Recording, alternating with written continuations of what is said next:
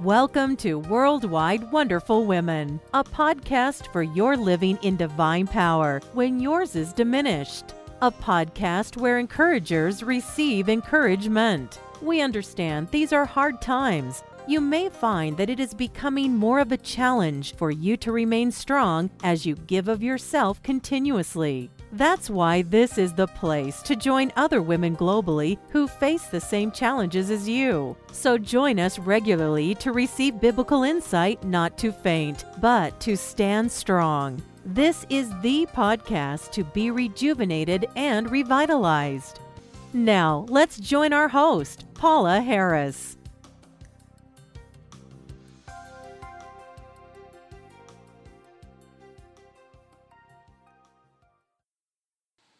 Happy month of June, ladies. This is episode number 95 of Worldwide Wonderful Women. And the title of this episode is Wonder Woman Reflecting Jesus in Our Lives, Part 1. Wonder Woman was a mythical comic character of previous years. Young people did not have iPads or electronic games as they do today, and so, one thing that they may do to find fun was to collect comic books, which told about superheroes. Well, Wonder Woman was one of those. And this month, in the month of June, they are reviving her character by bringing out a new movie in regards to her. Now, you know, our podcasts are called Worldwide Wonderful Women. Now, it has nothing to do or our podcast was not developed because of Wonder Woman, but our podcast and our membership on our site called Worldwide Wonderful Women was arrived from who we are in Christ Jesus. And when He reflects upon us, we're considered wonderful in His sight. So even though Wonder Woman is a mythical or comic character, you are a real Wonder Woman. And I thought that it would be great this month to focus on how wonderful you are in the eyes of God because you're found in Christ Jesus and you're clothed in his righteousness. Life can beat you down sometimes, but I want you to know the power and victory you have in our Savior. Yes, Wonder Woman has this lasso of truth that's supposed to cause people to tell the truth when they're bound by it. But in Ephesians chapter 6, it says, We as Christian women have our loins girded about with truth. Wonder Woman has bracelets to deflect any form of attack. But in Ephesians 6 again, we have the breastplate of righteousness. Wonder Woman has this sword and shield.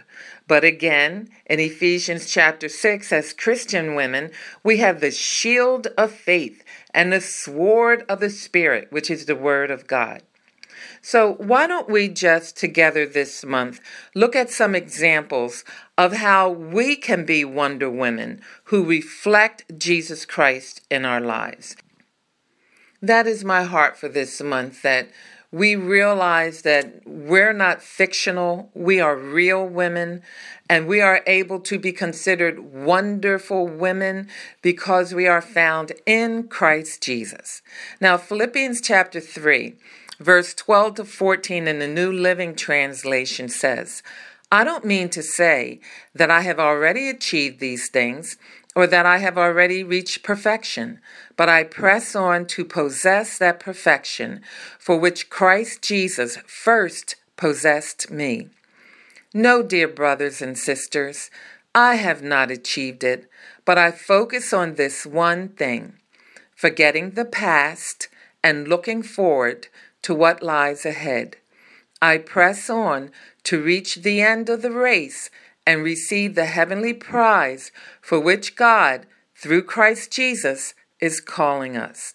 So Paul is realizing that down here, none of us are going to reach perfection.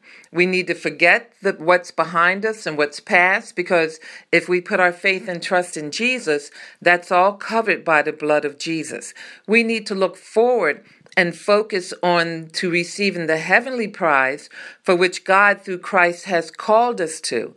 And we know what that prize is, is that we're going to be just like our Savior.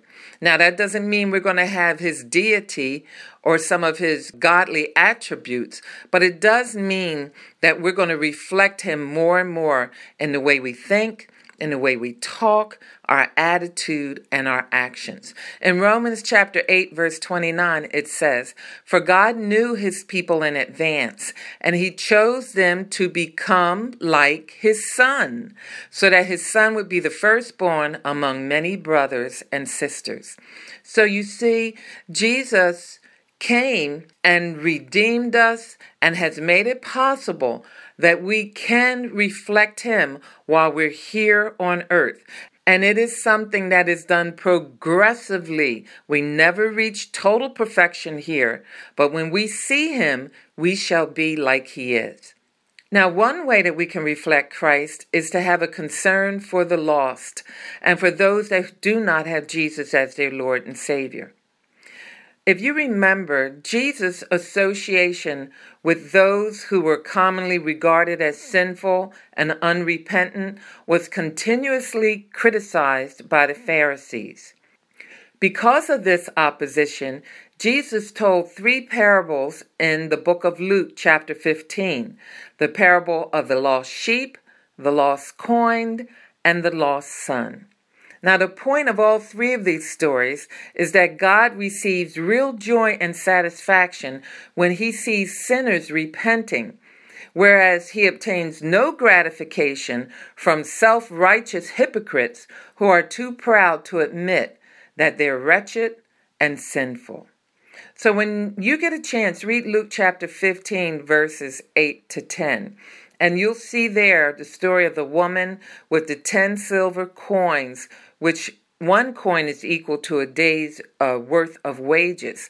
And she loses one of those coins. And then she goes and she lights an oil lamp and she sweeps her house and she searches diligently to find that coin. And then when she finds that coin, she just rejoices and she's so happy. And in verse 10 of Luke chapter 15, it says, In the same way, there is joy in the presence of God's angels when even one sinner repents.